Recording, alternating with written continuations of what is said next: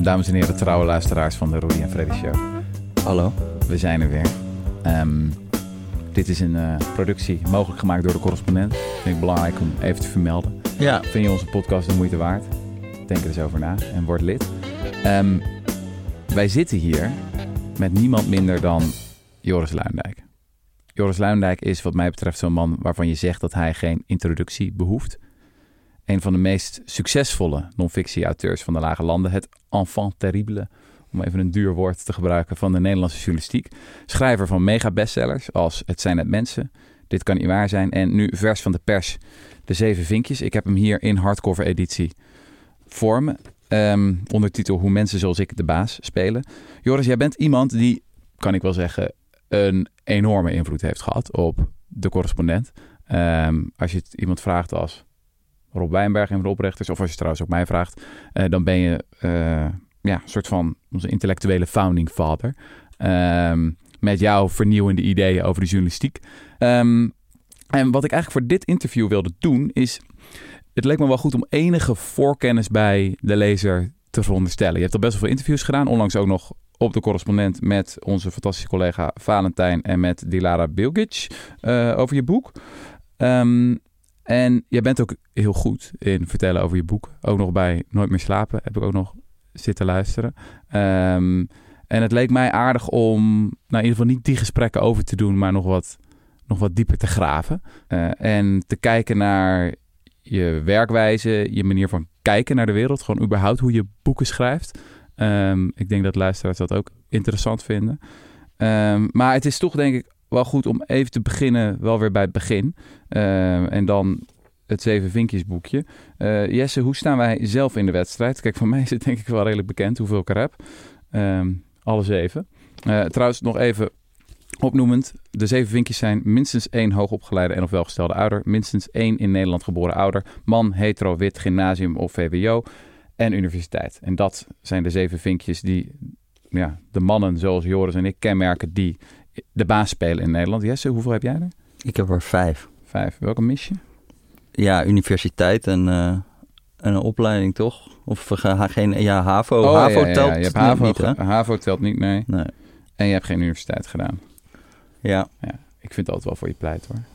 Ja, maar dat is dus ook gewoon, het is een beetje een gimmick, denk ik dan altijd. Ik heb nooit zo, uh, laatst gebruikte iemand het woord paranimf en toen wist ik niet wat het was. Maar voor de rest heb ik nooit zo heel erg het gevoel dat, dat universiteit nou heel erg mist of zo. Het is meer, meer zelfs nog dan mensen, oh, je bent echt een exoot met dat autodidact en zo. Dat dat dan door jou en door mezelf misschien ook wel heel erg nog wordt benadrukt. Ja, ja. Maar ik zat wel, ja, ik heb dat, dat, dat boek zitten lezen en dacht, dan ga je ook een beetje reflecteren op je eigen privilege of zo. En ik vond, uh, ik denk gewoon dat je gewoon de verwachting die ik heb is nooit dat ik heel diep kan vallen of zo. Ik heb heel veel van mijn leven gewoon niks zitten doen en zitten blowen en, en gewoon heel veel tijd verneukt. Maar ik had gewoon altijd het idee van, ja, mijn ouders die redden me wel of dat komt wel goed uiteindelijk of zo. En dat kan ik me heel goed voorstellen. Dat, dat, dat, dat heb ik dan later ook als je verhalen gaat maken over schuldenproblematiek en zo. Dat je merkt dat dat gewoon helemaal niet vanzelfsprekend is. Ja, ja. Ja dat er altijd een vangnet is. Ja. Als ik zelf uh, zou moeten zeggen wat ik, wat ik herkende in het boek, is denk het punt van overadvisering. Ik heb net nog mijn moeder geprobeerd te bellen om te, om te checken of het klopt. Ik heb het nog niet kunnen bereiken. Maar ik ben dus naar Zoetermeer geweest. Ik weet niet of dat een vinkje is, maar daar ben ik opgegroeid. Uh, zat daar op het gymnasium van het Oranje Nassau College. En volgens mij was het zo dat je... Wij, wij deden niet de CITO-toets op de basisschool, maar de Easy-toets. En volgens mij moest je 60 punten hebben voor dat ding om bij het gymnasium te mogen komen. En volgens mij, ja, ik moet het dus nog even factchecken. Maar volgens mij had ik er 57. Volgens mij was het niet genoeg.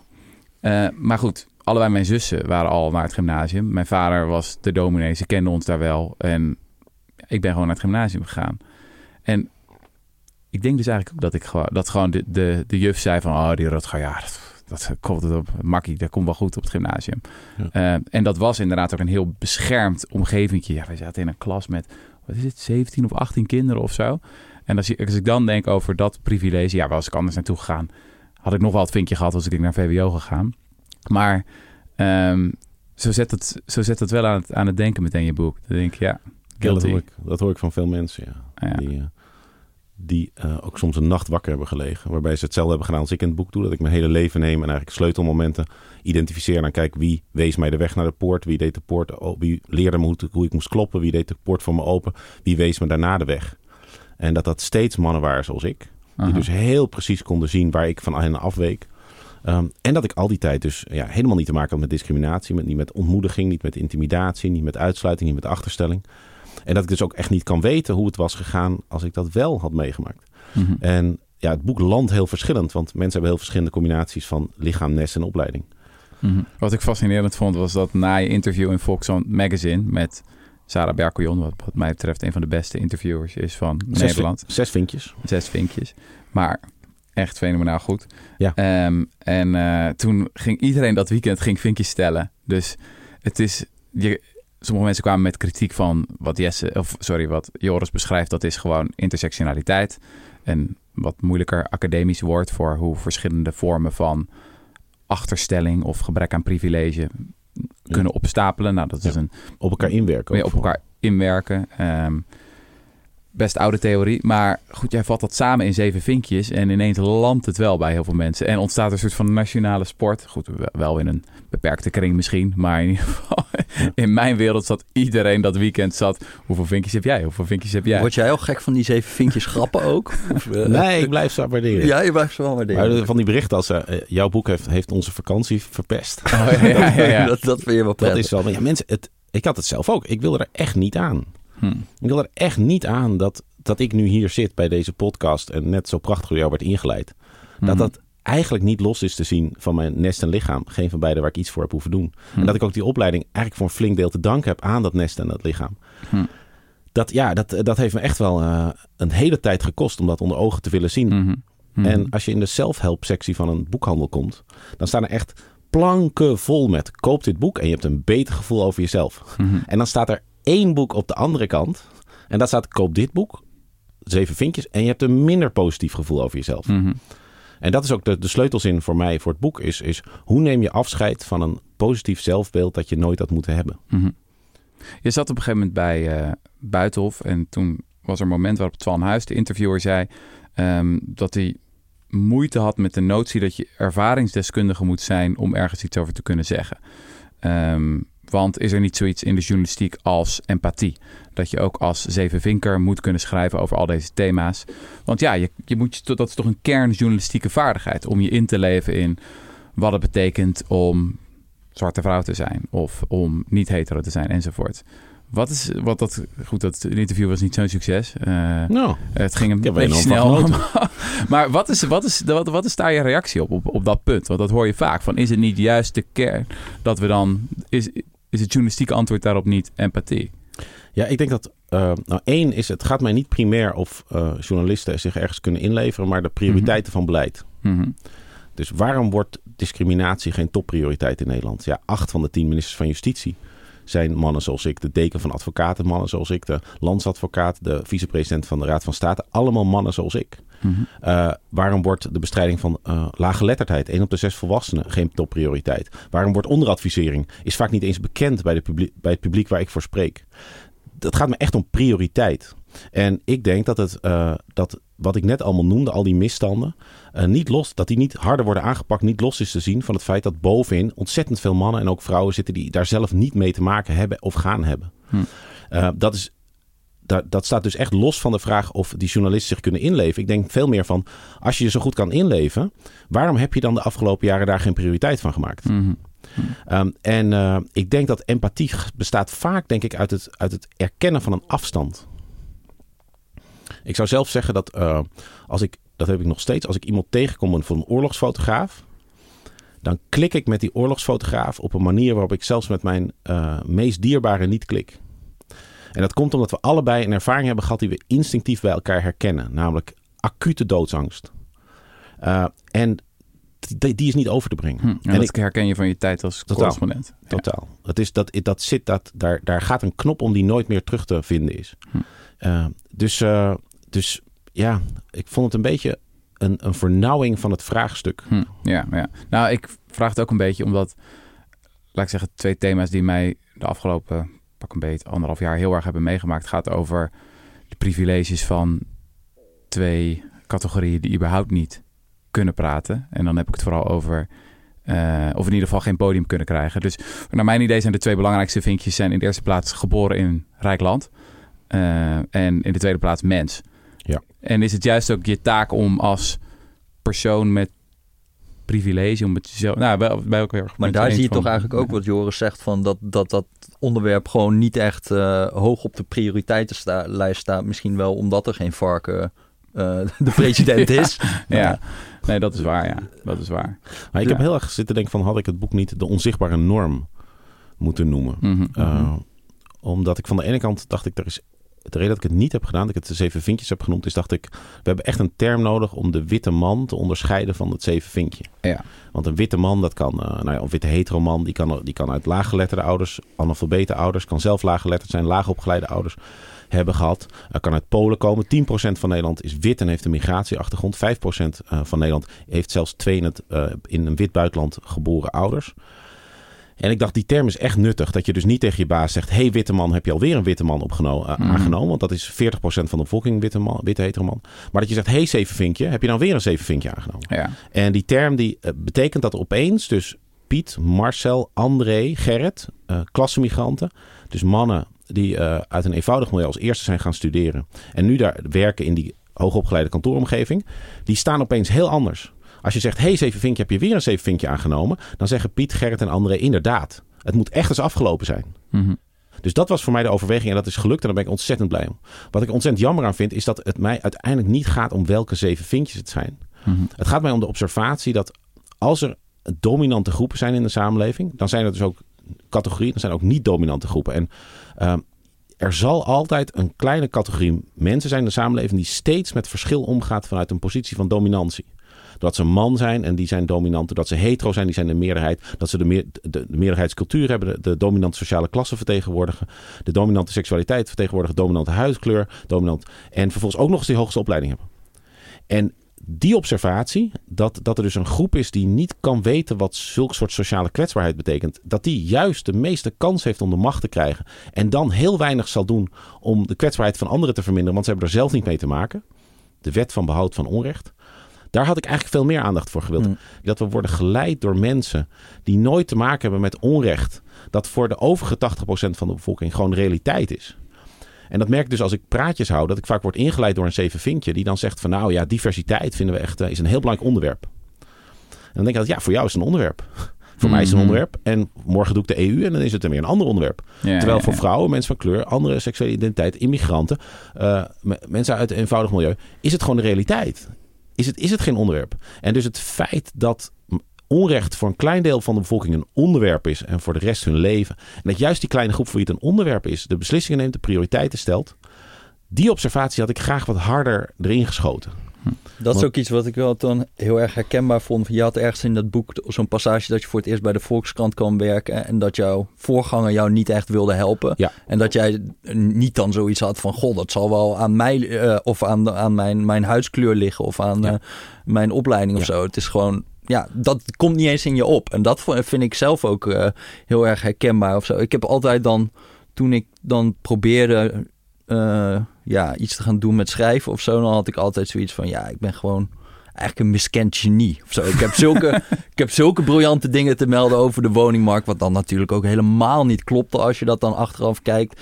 Het is gewoon puur mannelijke overmoed, zeg maar. Maar je hebt nooit het idee uh, dat het iets anders is of zo. En dat is gewoon, ja. dat komt niet eens in je op. Eigenlijk. Ik ook, ja, ja. Dat is heel raar. Dat is, ja. Dat, ja, dat is gewoon een verwachting waarmee je dan ingaat. Wat, ja. ja. Die ook intense irritatie opwekt. Die verwachting. Bij dus mensen met andere vinkjes. Ja. En die heb ik dus, dat heb ik echt door dit hele onderzoeksproject pas ben ik gaan zien. Waarom ik zo'n irritatie opwek bij andere mensen. En wat is het? Dat is dus die houding. Dat je er gewoon gaat staan en dat je denkt, nou, de mensen gaan naar me luisteren. Mm-hmm. Ik kan niet worden weggezet als hysterisch wijf, als ondankbare allochtoon, als moslim die nog door de verlichting moet, als overgevoelige homo, als platpratende drammer.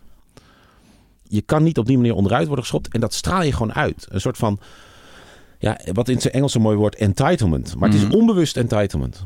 Maar andere mensen voelen het, want die denken, Ja. ja, als ik op dat podium ga staan, dan krijg ik door, oh, wat een hysterisch wijf. Hm. Ja. Of die hebben dat al een paar keer gehoord en denken, ja, dat kan weer gebeuren. Mensen vragen mij wel eens of ik bedreigd word. Of wat ik van vervelende dingen krijg in de mailbox. En dan kan ik ze altijd geruststellen van... nee, dat, dat gebeurt niet echt. Is, Ja, goed, je krijgt hate mail. En, maar het ergste wat ze hier noemen is... deugdominee of Ja. domme lul of weet ik veel wat. ja, maar geen verkrachtingsfantasie. Precies. Het is echt, ik, een, een presentatrice van Kleur heeft mij wel eens haar telefoon laten zien na een uitzending. Ja. Het moet gewoon echt, iedere keer moet dat weer worden geschoond. Ja. Ik hoorde ook bij het, bij het CBS hadden ze dus twee statistici, Piet Hein Mulligen en een, eh, an- een andere vrouw. En die, die vrouw is, die, die is van Twitter afgegaan. Hm. Vanwege gewoon die bedreiging. Dat betekent dus ook dat bij de beoordeling van de carrière weegt zichtbaarheid mee. Ja. En als jij dus niet bedreigd kan worden, is het veel makkelijker om zichtbaarheid te Ja. tonen, om zichtbaar te maken. Ja. Hoe je dat compenseert zou ik niet weten. Maar dus een, ik denk een soort van. Ik, ik ben in ieder geval heel dankbaar dat ik daar nu me veel meer van bewust ben. Dat Hm. die vanzelfsprekendheid waarmee ik het woord neem. Die heeft echt heel erg te maken met mijn vinkjes. Over mensen die zich aan je ergeren. Er was een eh, recensie in de Groene Amsterdam van... Dat vind ik nou weer een jammere Eh, overwissing. ja, ja, ja, nee, maar dit is volgens mij wel een wezenlijk en serieus punt. Wat je zei, ehm, mensen kunnen zich ergeren aan die vanzelfsprekendheid, waarmee ik het woord neem. Maar er was ook een andere eh, vorm van kritiek, die, waarvan ik eerlijk moet zeggen, die wel bij mij resoneert. Eh, Charlotte Remarque schreef in de Groene Amsterdammer, de tenenkrommende neiging die allies, eh, bondgenoten, zij die zich het lot van minder bedeelden aantrekken, vaak hebben, is om uitgebreid uit de doeken te doen dat ze ooit in een ver verleden helemaal niet progressief waren. Zoiets, ooit vond ik dit onderwerp compleet onbelangrijk, maar nu ben ik een beter mens. Wat vond je van die, die kritiek? Van dat je toch in een, op een meest prominente plek in Volkskrant Magazine, weet je wel, eigenlijk de mooiste plek waar je kan staan als auteur, komt je nieuwe boek uit als, als bestsellerschrijver en zeg je van, luister mensen, ik heb hier lang over nagedacht, ik heb het licht gezien. Nee, het is meer. eh, kijk, het boek is een analyse hoe het kan zijn dat ik mijn vijftigste levensjaar bereikte. zonder eigenlijk te beseffen wat de invloed was van mijn nest en mijn lichaam. En ik denk dat dat relevant is, omdat er nog veel meer mannen zijn zoals ik, nog wel ouder dan 50, die dat punt nog moeten gaan bereiken. Dus die kritiek is nou juist precies wat ik probeer te onderzoeken in het boek. En dan kom ik tot de conclusie dat ik op mijn twaalfde in een soort reservaat ben gezet, waar ik eigenlijk werd omringd door mensen zoals ik. Hm. En dat ik door die opleiding vervolgens de rest van mijn leven me ging omringen met mensen zoals ik. En wat Gloria Wekker in haar, haar geniale boek zo goed omschrijft. Ik heb alles gedaan om mijn onschuld te behouden. En eh, het is dus een boek over eh, eigenlijk het, het langzaam afpellen van die onschuld. Wat ik denk dat dus eigenlijk heel erg veel zeven vinkjes zullen moeten gaan doen. En ook zes vinkjes en vijf vinkjes. Uh, maar wij vooral. En wij hebben hier het moeilijkst mee, omdat we nergens een. Er zit nergens een barst. Dus als jij, als, als jij Herman Zink Willing bent of Boris Dietrich, dan ben je helemaal zoals ik, maar je bent homo. Dan ontdek je al heel vroeg dat de belofte van de samenleving, wees jezelf, doe je Mhm. best en het komt wel goed, dat die niet klopt. Mhm. Dat als je echt helemaal jezelf, want als homo, dat je regelmatig merkt van, oh jee, ik val buiten Mhm. de boot. Precies zoals een, geadopteerd, een geadopteerde man van kleur, die 15 jaar geleden zei, ja, dat Zwarte Piet vind ik echt niet oké. Zich meteen buiten de groep stel. Mhm. Dus het, eh, die kritiek zou ik juist om willen draaien van, is het hem gelukt om erachter te komen waarom het tot zijn vijftigste duurde? Misschien dat de kritiek bij mij resoneerde omdat ik het...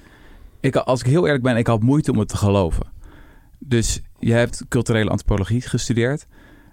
Dat is een studie die draait om, om al deze inzichten. Toen je je verhaal over eh, Engeland beschreef, of je, je ervaring bij The Guardian, toen dacht ik, is dit, is, dit, is dit echt het probleem hier wat hier speelt? Ik had gewoon moeite om die hele leercurve te geloven van ja, ik ben echt recent pas de afgelopen eh, twee, drie jaar ben ik tot deze inzicht gekomen. Ja. Je had al heel veel van die inzichten, had je toch al lang? Ja, en het gekke is dus dat je kunt dingen weten, maar ze niet voelen. En dat was hier denk ik ook. En voor de rest is die, die Guardian-ervaring is een manier om het verhaal te vertellen. Waar ik zo buiten de norm viel, niks gedaan kreeg, niet het voordeel van de twijfel kreeg, langzaam mijn zelfvertrouwen verloor, uh, steeds dunnere stem kreeg en eigenlijk gewoon al die eigenschappen verloor waarvan ik dacht dat ze onderdeel waren van mijn karakter. Toen ben ik dat in dat licht steeds meer zo gaan zien. En toen dacht ik, ja, dat als ik het zo vertel, dan heb ik een soort ingang waar ik begin op het punt waar de lezer die ik juist wil bereiken is, namelijk onschuld. Mhm. En het aardige is dat dat dus, uh, of het, het, het treffende is dat, dat, dat juist op die Guardian-ervaring slaan ontzettend veel mensen aan.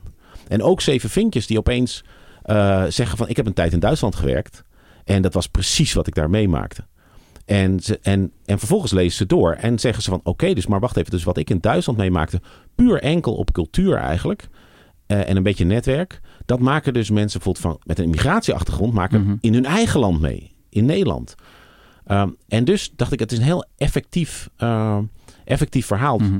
Alles wat kan helpen bij het doorbreken van die onschuld, is denk ik op dit moment noodzakelijk. Hm. Het, het dringt gewoon niet door bij ze. En ik Mhm. merk het. En je ziet het aan Wopke Hoekstra, die voor het ministerie van Buitenlandse Zaken draagt voor het eerst in 400 jaar een vrouw voor als hoogste ambtenaar.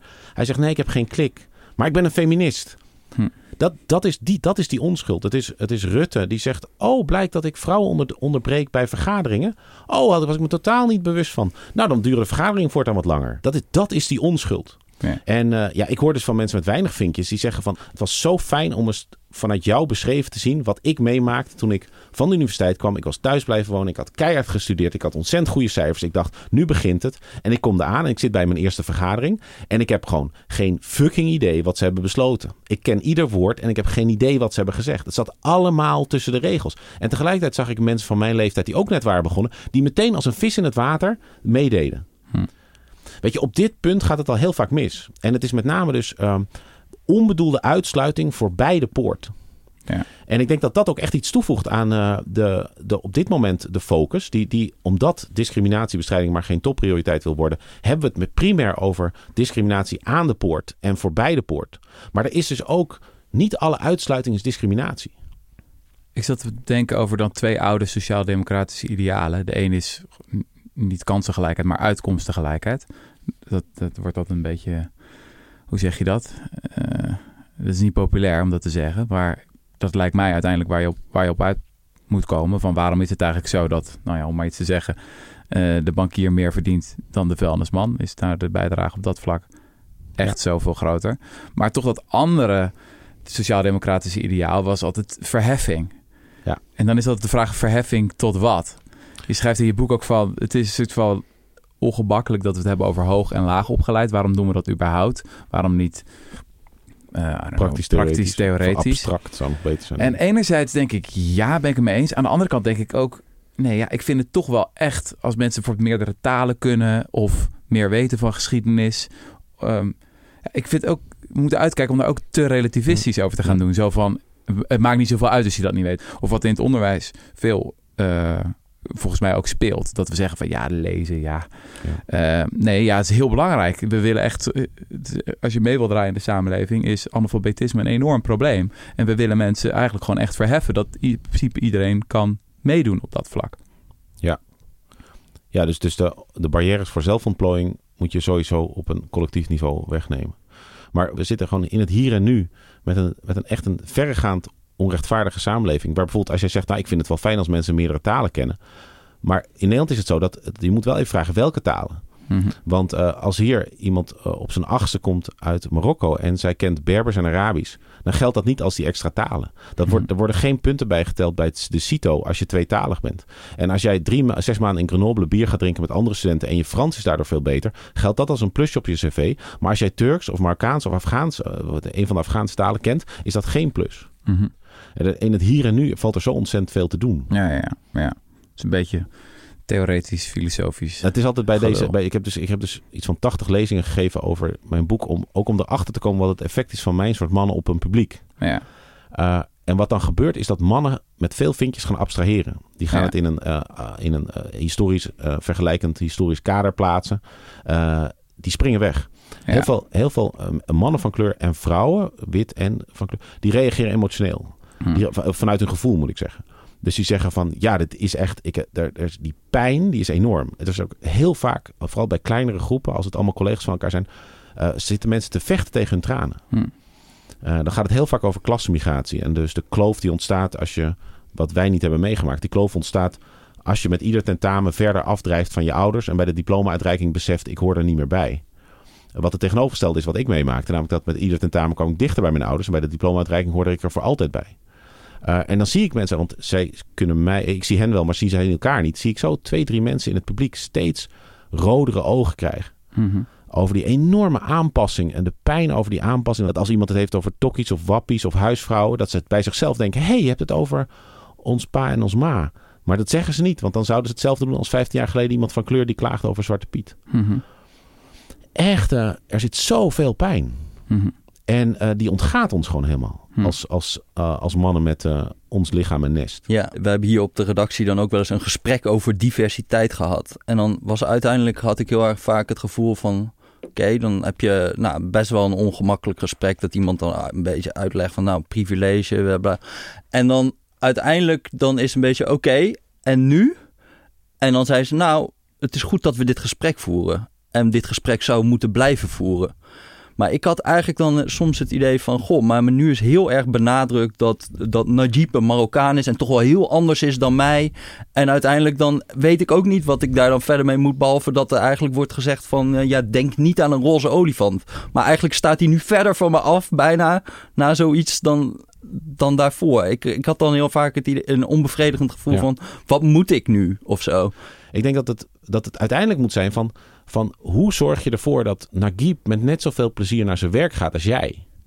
En kan het zijn dat jij in je onderwerpkeuze, in je manier waarop je praat, wat je, de, je veronderstelling dat hij wel weet wie de groene, wat de groene Amsterdammer is, maar ook dat je hem niet helpt door na de vergadering uit te leggen wat er eigenlijk is besloten, dat hij eigenlijk gewoon het minder leuk heeft, het minder goed heeft, zich Mhm. minder kan ontplooien en uiteindelijk ook een minder groot canvas kiest voor zijn leven. En ik denk dat daarop, eh, daar valt zo ontzettend veel te doen. En ik vind het heel raar hoe we nu dus, eh, ja, dat komt uit Amerika, dat we mensen gaan enorm veel geld investeren om mensen te laten beseffen hoe, wat een privilege het is dat je als witte persoon bij Schiphol zo langs de Marseillais loopt terwijl ze van kleur worden eruit gepikt. Ik zou zeggen, moeten we dat geld niet gewoon besteden aan het zodanig hertrainen van de Marseillais dat dat niet meer gebeurt? In Amerika hebben ze het volgens mij echt opgegeven. Dat er nog wat aan dat racisme gebeurt. En dus denken ze, nou, dan gaan we maar cursussen geven dat witte mensen in ieder geval beseffen hoe onrechtvaardig het is. Ja. Ik zou denken, laten we die onrechtvaardigheid zelf aanpakken. Mhm. Ja. Het is eigenlijk een hele regressieve manier om in plaats van dat je ongelijkheid elimineert, dat je mensen zich ja, voldoende schuldig laat voelen over ongelijkheid. Ook Mhm. echt weer een eliteperspectief. Zoals ook het woord, hele woord diversiteit is een elitewoord, want het gaat over rechtvaardigheid. Je kunt volgens mij ook echt niet zeggen van eh, rechtvaardigheid is een belangrijk thema voor onze organisatie. Ja. Dat kun je echt niet maken. Maar diversiteit is een belangrijk thema, dat kan je prima zeggen.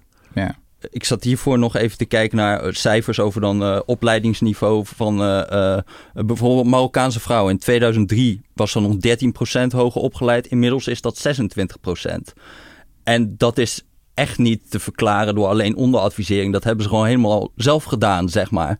En er wordt heel erg dan een nadruk gelegd op zeg maar de zevenvinkers en wat wij allemaal aan onderdrukking doen. Maar daar is er is toch ook veel meer aan de hand of zo in, Ja. in hun leven. En misschien is het ook juist een heel erg zevenvinkjes perspectief dat je dat heel erg benadrukt. Het boek gaat uiteindelijk niet over kansgelijkheid. Het gaat over hoe het kan zijn dat zo'n klein groepje, 3%, zeven vinkjes, met allemaal hetzelfde perspectief op een aantal cruciale dingen, sociale klasse, cultuur, et cetera, het zo ontzettend voor het zeggen heeft. En tegelijkertijd, inderdaad, verandert er heel veel. En ik denk dus dat ook die, die, die tandpasta krijg je de tube niet meer in. Die, die, die zeven vinkjes, de heerschappij van de zeven vinkjes is eindig Ja. van mijn soort mannen. Zoals ook de, ja, er zijn ook andere, weet je, in de jaren 50 bij de Binnenlandse Veiligheidsdienst ging het enorm over diversiteit. Er werden namelijk geen katholieken aangenomen. Mhm. Weet je, het verschilt ook door de jaren heen. In Israël heb je hele andere zeven vinkjes. Maar je zal altijd in een samenleving een groep hebben die steeds aan de goede kant staat, de gunstige kant staat van de streep. Die steeds omgaat met verschil vanuit een dominante positie. En ik denk niet dat je die mensen de baas moet maken als je tegelijkertijd een samenleving wil. Van een wereld van verschil, waar dus mensen zich maximaal mogen uiten. Waarin hetero, eh, LHBT niet hoeven doen alsof ze hetero zijn. Waarbij Mhm. vrouwen niet een cursus gaan volgen om eh, lager te praten en hun haar kort te gaan dragen. Al die aanpassing die nu wordt gedaan door mensen die buiten deze norm vallen. Om te voldoen aan deze norm. Omdat ze hebben gemerkt, ik krijg straf als ik niet eruit zie. Als ik me niet gedraag als Joris Luijnek en Rutger Bregman. Mhm. Dat wilde ik aan de kaak, kaak stellen. En ik Mhm. zie dus heel veel eigenlijk wegspringmanoeuvres van mensen om daar niet aan, daar niet aan van waarom neem je steeds weer een zeven vinkje aan? Dus het is gewoon heel erg gericht eigenlijk op die zeven vinkjes. En Nou, niet en- per se op... eh, het gaat ja, niet op kansgelijkheid. En het is, maar het is ook, eh, Boris van der Ham, die zei het ontzettend mooi. Die, zei, die is toneelspeler geweest, hè, de oud-politicus. Die zei van, eh anderen spelen de koning. Dus als de andere acteurs op het podium niet doen alsof jij de koning bent... en dus in hun spel Mhm. heel erg neerbuigend doen... eh, eh, dan kan jij roepen en doen wat je wil als koning... maar iedereen denkt, wie is die clown? Hij zegt, anderen spelen de koning. mhm. En ik denk dus ook anderen spelen de zeven vinkjes. Het zijn uiteindelijk, we zijn maar met 3%. Maar toch, bij het CDA, als het dan, dat is op zich nog een partij met best wel veel mensen met heel verschillende achtergronden. eh, uiteindelijk, als ze dan een leider moeten kiezen, dan wordt het toch weer een zeven vinkje. Ja. En dat zie je op ontzettend veel plekken. Maar is het niet heel... Ik bedoel, eigenlijk, eigenlijk zit je die problemen van minder vinkjes heel erg te relateren aan de zevenvinkers. Maar ik bedoel, als ik denk... Waarom, waarom werkt slechts 14% van de Somalische vrouwen en 70% van de Surinaamse vrouwen? Dat heeft denk ik niet zoveel met die zevenvinkers te maken, als je heel eerlijk bent, toch? Nee, maar dit is ook geen theory of everything. Het is ook die focus dus op kansgelijkheid is daarom jammer. Mhm. Dit is echt een inclusiemarathon en dit is gewoon één stapje. Maar dit Ja. stapje was nog niet gezet. Ja. Mhm. Nou, wat ik. eh, het punt wat je maakt over bewustzijn is niet genoeg. Ik denk dat dat echt eh, spijker op de kop is. Ik bedoel, als je op, op andere gebieden bekijkt, 60% van de Nederlanders wil de bio-industrie afschaffen. Ja, dat, dat, dat is bewustzijn blijkbaar, maar dat wil nog niet echt zeggen dat dat Ja. verandering impliceert. Al kan je zeggen van op andere thema's, bijvoorbeeld MeToo, heeft bewustzijn denk ik wel degelijk heel veel effect. Het is daar niet zozeer nieuwe wetgeving die wordt doorgevoerd, maar meer dat er een voorbeeld wordt gesteld en dat we zien, eh, nou ja, als er, een, als, er, als er iemand als een Ali B of een Marco Borsato neergaat, dat dan hopelijk duizenden andere mannen denken van oké, Ja. eh, misschien moet ik me iets anders gaan gedragen. Dus het is niet dat het bewustzijn helemaal nutteloos is. Eh, maar Je kunt er blijven hangen. ja, het is zo. Wat is de politieke agenda die aan zit? Eh, Je vertelt eh, in een van die interviews van we moeten in ieder geval niet VVD stemmen. Nou, daar waren we al wel bij de Rudy en Freddy show op zich. Ehm, waar moeten we dan wel op stemmen? En wat is gewoon de concrete praktische agenda? Je, je noemde een aantal dingen. Bestrijding laaggeletterdheid, training van de marechaussee. Ehm heb je nog een soort van tienpuntenplan? Van, Niet echt, nee. Het is ook, dat is ook echt een vak. Eh, zoals ook inderdaad het divers, het inclusief maken van je organisatie echt een vak is. Met, waar overal decennia vergelijkend wetenschappelijk onderzoek doe. En ik zeg altijd van ja, ik ben echt geen, geen expert in, eh, op dat vlak. Ik ben een ervaringsdeskundige privilege. Ik dacht, ik beschrijf van binnenuit hoe dat is als je persoonlijkheid zo wordt gevormd en vervormd. Door al, al die wind mee en geen wind tegen. Dus een politieke agenda. Ik denk gewoon, als je echt uitzoomt, zeg je van eh, de, eh, niet nog meer pijn. Dus wat is er nodig om te zorgen dat er niet nog meer pijn komt?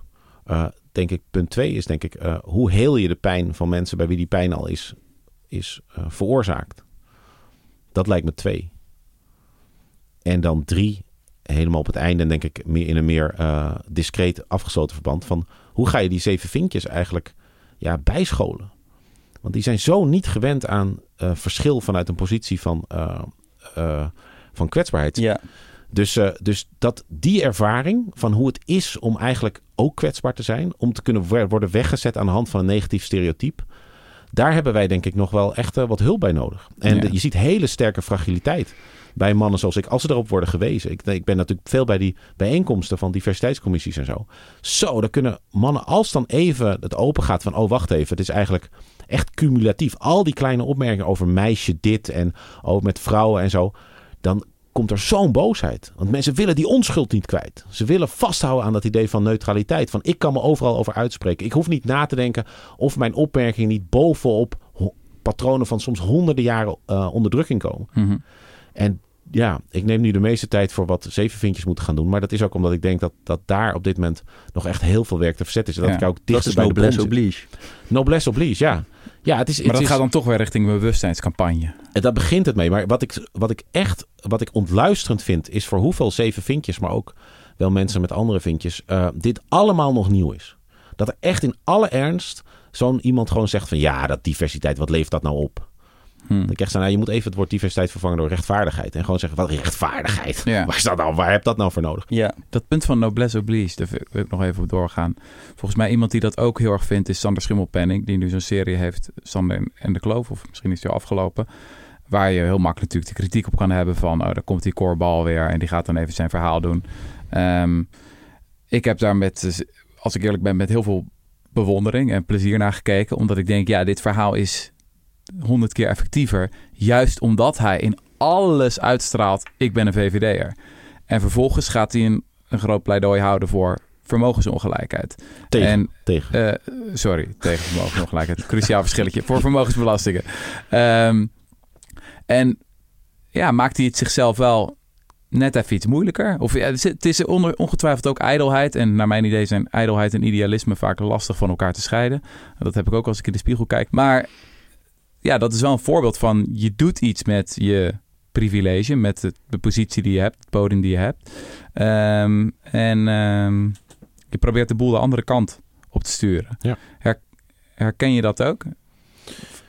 Nou ja, in zover, iemand zei tegen mij van... Ja, je hebt, met dit boek heb je heel veel mensen een dienst bewezen, maar jezelf niet.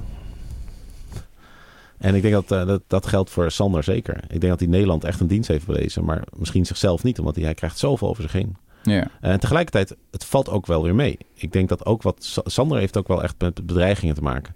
Eh, maar nog steeds denk ik dat een, een, een gemiddelde dag voor Sylvana Simons... heftiger is dan een gemiddelde dag voor Ja. Sander Schimmelpenninck. Eh, dus de zevenvinker moet eigenlijk de pijn opzoeken. Is dat nou ja, het? wij kunnen wel echt wat leiden. Ja. Begrijp je? En, en eh, er wordt, dat, dat sponsorschap vind ik heel interessant in organisaties. Dat je zegt van, je kunt mensen coachen, dat is heel belangrijk, en mentoren. Maar sponsoren gaat nog een stap verder, dat je je eigen reputatie verbindt aan een kandidaat. En dat je zegt, oké, deze persoon, eh, ah, als je hem googelt, dan krijg je allerlei ellende en zo. Stap er even overheen, ik sta voor hem in. Als die persoon het dan daarna niet waarmaakt of ten, ten val wordt gebracht of ten val komt, dan gaat dat ten koste van jouw reputatie. Want jij zei deze persoon is veilig. Ik denk hoe meer vinkjes je hebt, hoe meer je een verantwoordelijkheid hebt om een sponsor te zijn voor anderen. Omdat eh, het systeem was al jouw sponsor. Mhm. Als, je, als ik praat met mensen die echt hoog zijn gekomen van kleur, bijvoorbeeld, die zeggen allemaal van ja, op een cruciaal moment heeft iemand in een ruimte waar ik niet was, gezegd, en nou is het afgelopen met het gezeik. Je kan nog tien gelegenheidsargumenten vinden. Inderdaad, ze heeft niet in één keer gymnasium gedaan. Dat is precies wat deze organisatie nodig heeft. Iemand die wezenlijk andere levenservaring heeft en een inlevingsvermogen heeft opgebouwd in groepen waar wij niet komen. Ja, dat moet je wel even doen. En als het dan toch misgaat, want het kan op allerlei manieren met iemand misgaan. Het is vaak heel moeilijk ook te zien waarom het dan in een baan misgaat. Ja, dan gaat het ten koste van jouw reputatie. En daar kun je denk ik echt, iedereen die hier naar luistert, die in een kantooromgeving zit, kan dat echt doen. Geïnspireerd, Jesse? Nou, ik, vond de, ik vind dit wel in ieder geval iets praktisch ook. Ja, eigenlijk. Ja, Joris, dank voor je komst. Graag gedaan. daarbij.